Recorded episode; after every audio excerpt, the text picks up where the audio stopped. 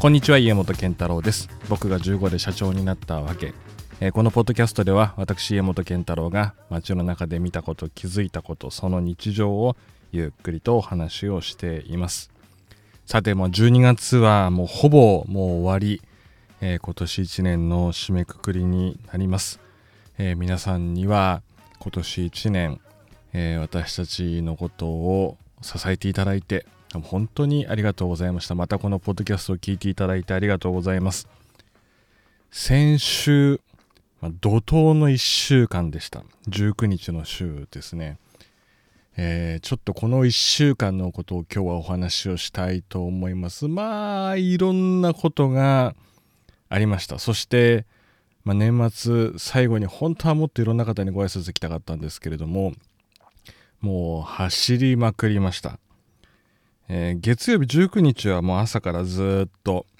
えー都内でいろんなご挨拶に回ったりしていました、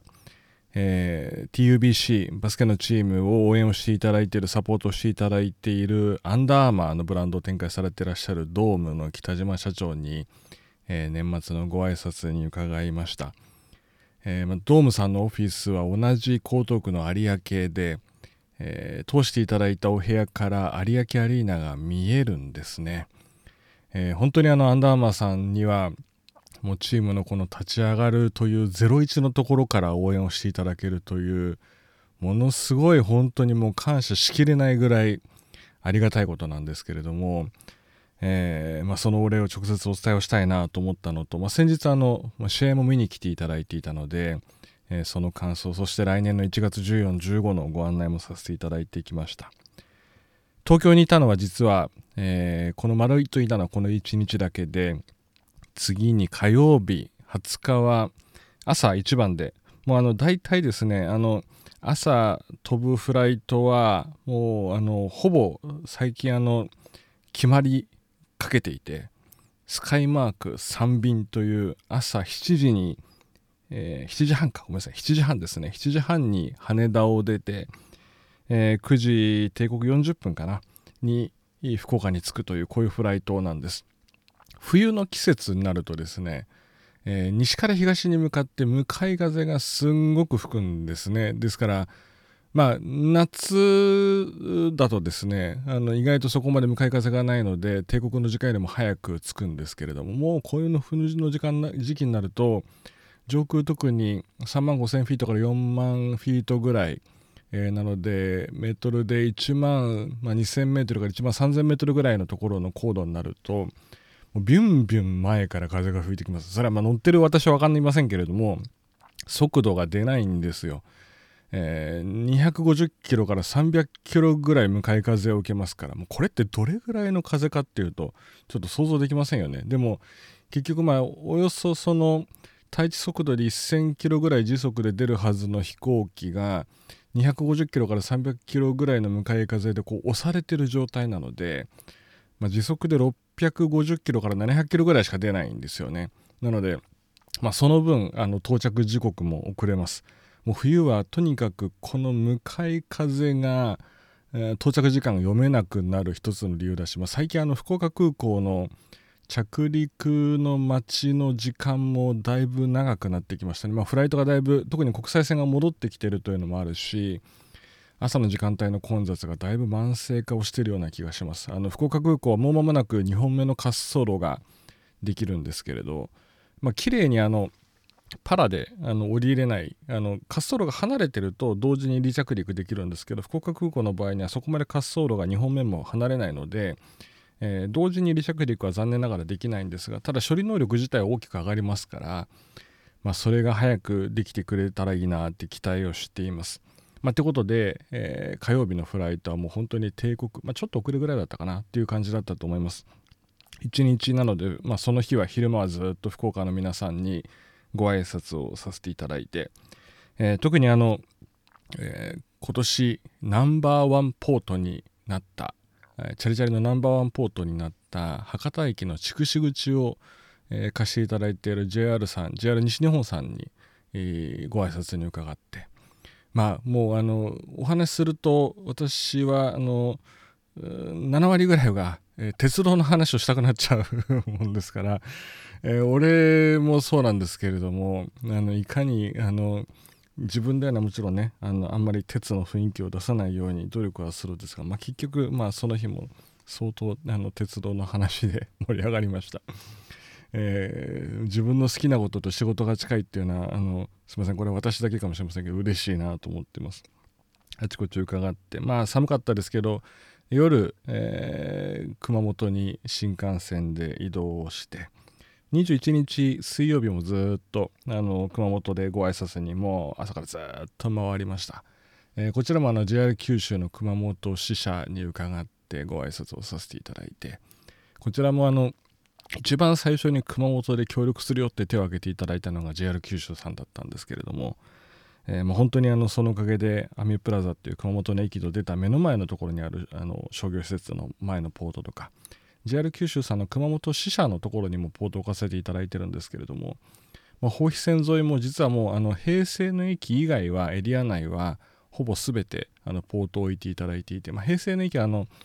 えー、JR さんがお持ちの土地ってわけじゃなくてあの市の方で管理されてらっしゃる土地の方が駅出てすぐってこともあってですねこちらはまああのなのでどっちかというと熊本市さんとのいろんな調整がこの後進んでいけばなっていう感じなんですが本当にあの保肥線沿いも、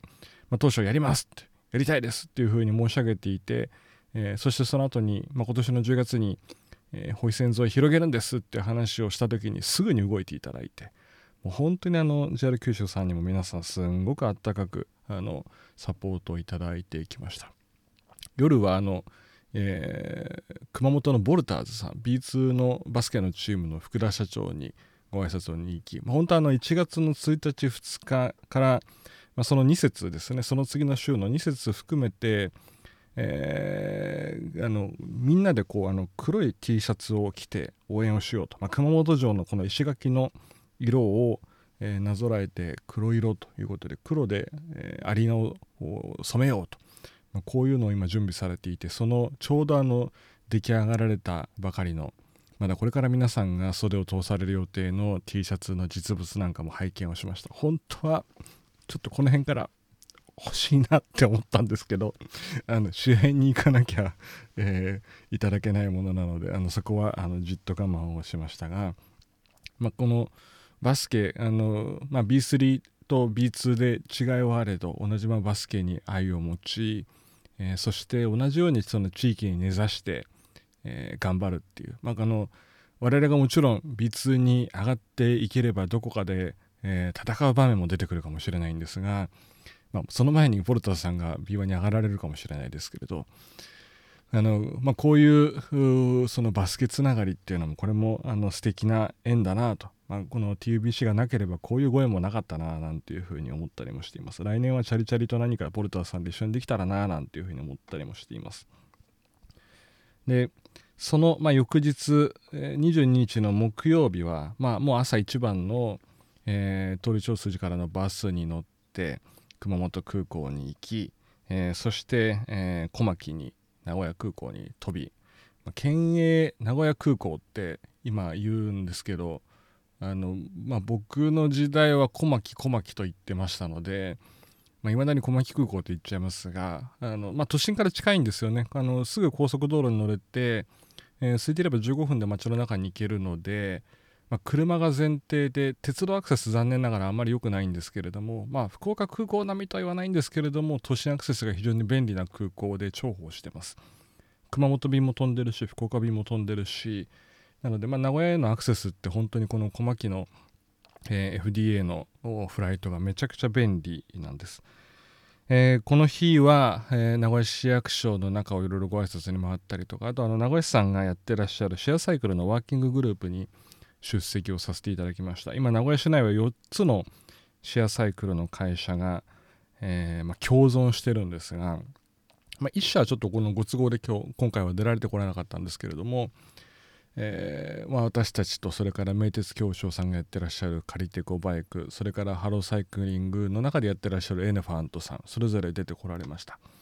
まああのえー、今のところその自転車の台数やポート数それからご利用の数っていうのは、まあ、我々とカリテコバイクさんが名古屋の中でいくと、まあ、2強と自分たちで言うのも変ですけれども、まあ、ほぼ、えー、トップ2ぐらい、えー、という感じなんですけれどもまあ、でもそれぞれの交通モードの違いがあるし利用のシーンも違うので、えー、名古屋の中でまこの4つの会社がいる。ちょっとまあ不思議な感じもしますね、まあ、来年はおそらくなんかまだいくつか他のモビリティのデバイスの方たちが出てこられようとされてる話はもういろんな方面から聞こえてきますけれども、まあ、そもそもちょっと名古屋はまだ街全体でこうどう取り組んでいくかっていうのが名古屋市さんとしてもこれからいろいろ整理をされていこうとするところなので、えー、福岡や熊本と同じようにというわけにはなかなか簡単にいかないと思うんですけれども、まあ、でも来年がどうなるかなっていうふうに期待をしています。まあ、その夜も、えー、名古屋の中での忘年会でした。で23日金曜日この日がね大変だったんですよ。でもちろん22日木曜日の段階から翌日23日金曜日この日もう福岡が雪が降るというのは分かってましたで23日どうしても、えー、福岡に確実にいなければいけないと、えー、そのために、まあ、かなり余裕を持ったフライトを、まあ、事前にもちろん取っていたし一応そのオルタネートつまり移動する時にこっちがダメだった時にこっちにしようって頭の中ではまあ考えてたんですけれども、えーまあ、空港のそれぞれの天気情報なども入手しながらまだまだいけると、えー、特にあの福岡空港の場合横風を食らうと小さい機材だときれいに降りてこれなくなっちゃうので、えーまあ、FDA のエンブライルで降りれるぐらいの横風にまだなってないぞと、まあ、その時で11ノットぐらいだったんですよね確か。でまああの雪はそういう意味でいくとその除雪をするとかすればあのどうとでもなるんですけれども一番まあ難しいのはやっぱり横風で横風制限で降りれなくなっちゃうっていうのはこれ避けなきゃいけないなと思ってたんです。でところが、まあ、まず空港に早めに行きました。あの8時15分の確かフライトだったんですがもう6時50分ぐらいには名古屋空港に着いて、えー、早めにチェックインをして、まあ、その時点で天候調査と、まあ、つまり、えー、エアラインが降りれるかどうかを、まあ、調査してますよってこういうステータスなんですけど、まあ、天候調査になってる時って意外とそれでも飛べる時もあるんですよね。なのでそんなに不安視はしてなかったんです。ただまあ結局こうエアラインからすると、えー、ベースである、まあ、あの FDA の場合小牧がベースですから小牧から飛んで向こうに行って帰ってこれなくなっちゃうとその月がどんどんどんどん遅れてしまうのでこうなると、えー、機材繰りでうまくいかなくなっちゃうこともあって結構簡単にあの結婚判断するってことは、まあ、これありえるんですよね。あの、まあ、あのこれはもう合理的な判断だと思います。でうーんと思って、まあ、天候調査まあでも、まあ、少し待とうと思って中に入っちゃうと後で何か本当にあった時にややこしくなっちゃうのでしばらく外の、えー、空港の中にあるターミナルビルの中にあるカフェで少し待ってたんですが5分ぐらいしたら結構ですと。おっとおっと、えー、もう荷物を預けてしまっていたのでこれ速攻でまず列に並ばなきゃいけないと思ってパッパッと列に並んででえっ、ー、とまあ、リファンあの、えー、と返金する手続きをしますかどうですかみたいなことがあるんですけど、えーとまあ、リファンドはもう後でできるのでリファンドは後でやるのでバゲージだけピックアップさせてくださいっていうふうにお願いをしてすぐに荷物を係員の方が、まあ、こんなあの形状のものでって言ってタグの控えを渡してあそうなんですよ。あの飛行機乗る方たちあのタグの控えを必ず荷物預けるともらうと思うんですけれどあれあのうん、いらないやと思ってポイポイって捨てちゃうのはあの危険です。あの本当にいざって時にあれがないとすぐに荷物の番号を調べるのちょっと一手間二手間かかっちゃうので何かって時のためにはちゃんとタグは到着まで必ず持っといた方がいいです。ですぐに荷物を、えー、出してもらってでもう慌ててタクシーで名古屋駅に向かいます。でその時点でえー、東海道新幹線山陽新幹線の運行状況をあの JR 東海さんはリアルタイムで新幹線が今どこ走ってるかっていうのが博多の区間までの情報は何分遅れみたいなのがそれぞれ全部出てくるんですね。で、まあ、とにかくいくつか課題があってあの冬の東海道山陽新幹線っていうのは一つは関ヶ原を越えれるかどうかっていう前原のその近辺手前ぐらいのところの豪雪地帯をえー、徐行なしで抜けれるかっていうのとでもう一つが中国地方に入って広島を越えてからの雪がどうなるかってこの辺が一つの大きな山なんですが、まあ、見てるとそこまで送らないと。えー、いうことであの急いで大急ぎで、えー、名古屋駅行ってすぐ目の前に来た新幹線に飛び乗りました、まあ、それでも、えー、広島をもう広島の辺りかなり雪が降ってましたがあかなりあのなので中国地方を走る辺りぐらいは徐行運転になってたんですけれども面白いですね小倉は晴れてたんですよその時間。午前、まあ、お昼前ぐらいですかね、えー、福岡市内はもう雪ですって話だったんですが小倉は俺なんか外晴れてると同じ福岡県内でもこんなに天気が違うのかってちょっとびっくりしました。ついて、えー、そのままあまあまたさらにあのご挨拶にいろいろ回らせていただくところがあったのご挨拶に回りそしてあのまあもうついでにツイッターなどでも書いてますけれども、えー、午後3時半からかな、えー、JR 九州さんとの記者会見がありまして、えー、ここで、えーまあ、チャリチャリと JR 九州さんの包括連携協定を結ぶと。あの古宮社長に出てきていただいて、まあ、私とあの記者の皆さんで会見をするってこういう、タイミングがありました。もともと3時半からま4時半ぐらいという予定で、まあ、終わりの時間は明確ではなく、まあ、お話しするのは本当にごくわずかで写真を撮ってぶら下がりの取材があってというところで、えー、この予定の後実は私は5時半のフライトを取ってたんですね。理由が、まあ、この日ホームで、えー、TUBC の試合があると。で、まあ、5時半に乗ったとしても実はティップオフには間に合わなくてただ試合終了までには間に合うはずだと思ってました。でえー、しかし、まあ、あの福岡空港にちょっと早く着けたんですけれどもあの、まあ、そもそも飛んではいると、えー、いうこと、まあ、これももちろんずっと見てましたが飛んではいると。ただ全便がずっと遅れ続けてきていておおむね2 3 0分ずつぐらい後ろに倒れてる。たまに機材繰りで2時間ぐらい遅れてるフライトがありましたけど私が乗ろうと思ったフライトは20分遅れてると。しかし全便が遅れてたので全便に振り替えてもらえればもともとの予定の時間よりも10分早く乗れると。つまり17時20分ぐらいに、えー、ドアクローズでできる、えーと、フライトに乗れるというのが分かってそっちに振り返っていただきました。よしよしと。そしてさっき向かい風の話をしたのはこれが理由なんですけど逆に福岡から東京に向かうのは冬は追い風になるので、えー、対地速度で1100キロぐらいは出るんですね。であのまあこれ対地速度っていうのはあの釈迦に説法の方もいらっしゃるかもしれませんけども地面の上と、えー、それからあの高度が高いところっていうのは空気のあの、えー、薄さが違いますからあの速度のあのとの測り方出方っていうのは違うわけなんですけれども、まあ、対地速度で表すとおよそ1100キロぐらい出ると、まあ、つまりビュンビュン飛べるわけですよ。よしよしと。で、えー、B3TV という B3 の、あのライブ配信はえー、バスケットライブというあの B1B2 はソフトバンクさんがやってらっしゃるライブ配信なんですけれども、えー、B3 はあの B3TV っていう独自の配信です。まあ、残念ながらちょっと上空で映像を見るのはできないので、えー、プレイバイプレイの様子を見てました。で、第1クォーター、ん？ちょっと押されてるぞと。上空でこれ、これ電波悪いのかなとか思いながら、えー、なんか更新がおかしいだけかもしれないとか思いながら、あれ、点差結構ついちゃってるなとか思いながらですね、まあ、ドキドキしながらこう見てます。でも、まあ、ビュンビュン飛ばしてくれてるので、もう羽田にもそのまんま、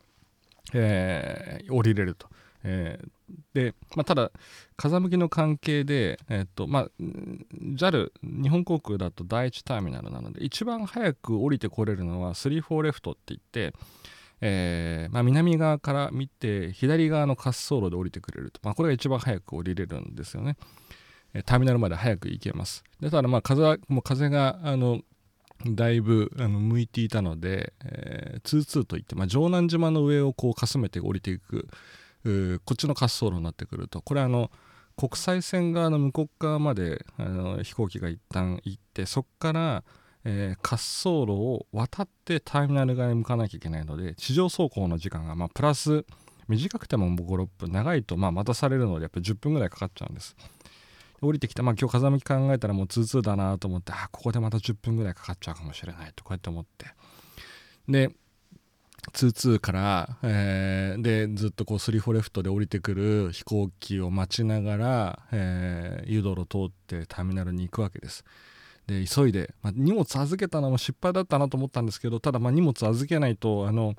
そもそもこの1週間分のあの荷物があったので、まあ、しょうがなかったので、まあ、そこに年末年始っていうのはあのもちろん荷物を持ち込まれる方っていうのはいらっしゃるんですが、まあ、そうやるとあの上の棚がいっぱいになってしまうので極力預けるべきなんですね。これはもうあの利用者としてむしろそうやって取りあの配慮すべきなんですけれど、まあ、なので私はあの常にそういうあの仮に、えー、機内持ち込みができるような、えー、キャリーケースだったとしても極力預けるようにしています。あのぜひ皆さんもそうしてくださいね。でところがですね荷物がまた出てこなかったんですよこの日。5分待っても出てこない。10分以上待ったかな。あもうハーフになっちゃうと。ハーフタイムになっちゃうと。ああもう時間がと思って。でもハーフタイム20分ある B3 だと。でえーまあ、B リーグ20分ですね。で、B、あの20分あるんでよしこれで、まあ、タクシーに乗ってすぐ行けば、まあ、第3クォーターの終わりぐらいまでには間に合うんじゃないかとこう思いながらドキドキしながらこう荷物受け取ってバーッとタクシーの方に走っていきます。乗りました。運転手さんに有明スポーツセンターにお願いしますと。有明スポーツセンターといってパッと場所が分かられた運転手さん一瞬すごいなと思ったんですけどあのえー、分かりましたって言ってですぐにあの高速に乗ってもらったんですが湾岸が激混みで激混みで、えー、よく考えたら年末のまあほぼ仕事納めの日の最後の金曜日の、まあ、夜ですよ。それはまあ混みますよね。で、まあ、僕も運転手さんもちゃんと渋滞情報見ずにそのまま高速乗っちゃってくださいって言っちゃったので横に走ってる357って、まあ、こっちもでもとはいえ渋滞してたんですけれどしょうがないと。うわーと思って、運転手さんすいませんって言って、あの、実は試合があって、どうしても終わりまでに着きたいんですと。えー、で、ちょうどその頃ぐらいに、あの、点差が詰まり始めてたんですね。で、TBC がちょっとこう、あの、勝ち越せる場面も出てきたと。間に合って何とかしてみんなと一緒に勝利を味わいたいとこう思いながらいやしかしこの渋滞進まないなと。で運転手さんに「すいません」って「大体これぐらいの時間ぐらいまでには」とか言って。でそこから話があって。でなんかの表紙に「あのあ何の試合ですか?」みたいな話なんでバスケなんですみたいな話になって。でそこからですね「いや運転手さんもなんかバスケが好きだ」というお話になって「いや実はバスケやってたんです。そして最近 B リーグの試合よく見に行くんです」って言って。でそのタクシーの運転手さんの奥様もバスケ好きでいらっしゃると。でいや奇遇ですねと。1週間前にもあのとあるちょっとここでチーム名伏せますけどとある、えー、B2 の、えー、チームのオーナーさん載せましたよと、えー、その時もこんな会話だったんです弾んだんですみたいなそんな話になってえー、また奇遇ですねみたいな話になりました。でもうだんだんだんだんあ実はこういうチームで今有明で今年から頑張ってやっていてで今日はちょっとスポーツセンターなんですって話したらあそれでスポーツセンターなんですねみたいな話になりで、まあ、ちょっと手前音をさすがにタクシーの中で出すの悪いかなと思って B3TV を手元でこうライブ配信見てたんですけど運転手さんに「すいません」って言って「音出してもいいですか?」って聞いたら「いいですよ」っておっしゃっていただいて「一緒に私も聞きたいんで」っておっしゃっていただいてでそこからえー、もうあの運転手さんもだからバスケ分かってらっしゃるからあ大体まあ、第4クォーター例えば10分といってもオフィシャルのタイムアウトもそうだし、まあ、チームタイムアウトをどれぐらいのタイミングで取るかのことを考えてもぴったり10分じゃないということなんかも想像しながらで点差が詰まるとああとか言いながらですね運転さんと、えー、走るわけですよ。で運転手さんもこうなんとか頑張ろうってことでいろいろこうあの考えてくださって大井南から一旦降りて横の357ビューッと走っていくとあそっちはそこ空いてたんですねちょうど大井南ぐらいからは。でお台場に着き、えー、最後の、えー、トンネルを上がったところぐらいでうわまた渋滞に余っちゃってですねフジテレビの手前ぐらいのところで。であとちょっとでもね もうね残り5分切ってたんですよ。残りでもまあ4500メートルまあ1キロはなかった。4500メートルぐらいだと思います。あやばいやばいやばいやばいと思って。であのなんとかなんとかあの間に合いたいと。もう残り1秒でもいいから試合見たいなと思って。で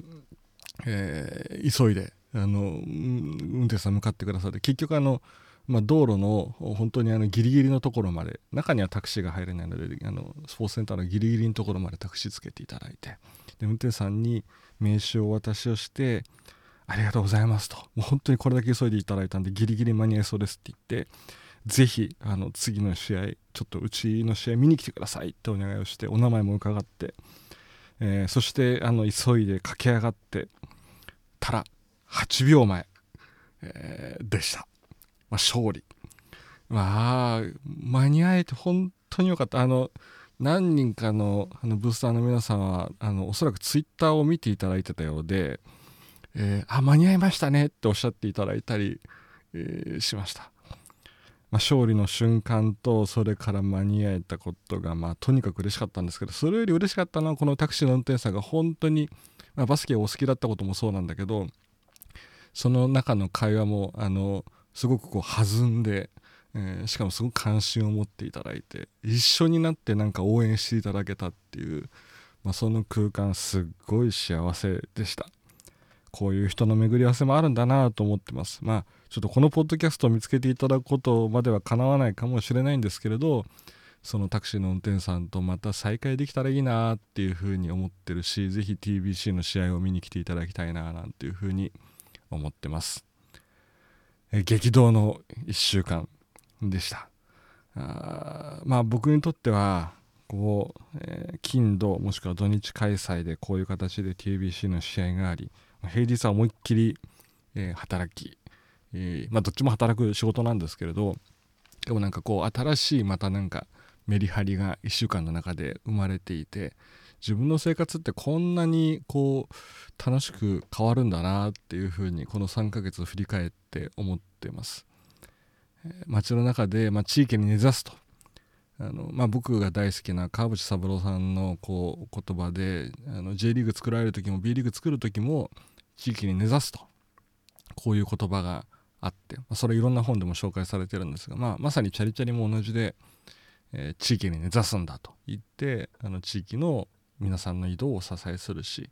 バイチャリも、まあ、全国でいろいろお店をさせていただいてるけどやっぱりそれぞれ地域ごとにいろいろ違いがあるのでこれもまた地域に根ざすんだと言って取り組んであのやっています。こんな1年、えー、今まで25年仕事をしてきましたけれどもまあなかったですねこんなにエキサイティングな1年は。一方であの今までだったらこう中国に年間20とか30往復ぐらいしてたようなコロナ前の生活ともまた逆転をし今度はもう完全に福岡と東京を行き来する熊本行き来する名古屋行き来する、まあ、こういう生活に大きく変わりましたけれどもこういう、まあ、エキサイティングな毎日があるというのは、まあ、このポッドキャスト聞いていただいている皆さんもそうかもしれませんそうだと思いますし、えー、私たちのことを支えていただいている、まあ、多くの皆さんのおかげだというふうに思ってます。本当に感謝です。2023年はさらに飛躍できるように頑張れるようにまあ、グループ全体でやっていきたいなと思っていますので温かく見守っていただいてそして TUBC を応援をしていただいてチャリチャリがある街の皆さんにはぜひチャリチャリ使っていただいてバイチャリのお店が近くにある皆さんにはぜひバイチャリのお店寄っていただいて、えー、こんな感じで、まあ、グループの中にたくさん他にもあるんですけれど一つ一つお話しするとキリがなくなっちゃうのでこの3つぜひ応援をしていただきながら来年、えー、もっともっと楽しく私もあの頑張りたいと思います。いろいろ足りないところ行き届かないところあの相変わらず私もあのポカをたくさんやってしまうのでご迷惑かけたところもあるかもしれませんけれどもぜひ2023年も、えー、私たちのことをぜひサポートいただければなというふうに思っています今年のこのえー、僕が15で社長になったわけ、ポッドキャストの更新はこれでおしまいです。また来年お会いしましょう。ありがとうございました。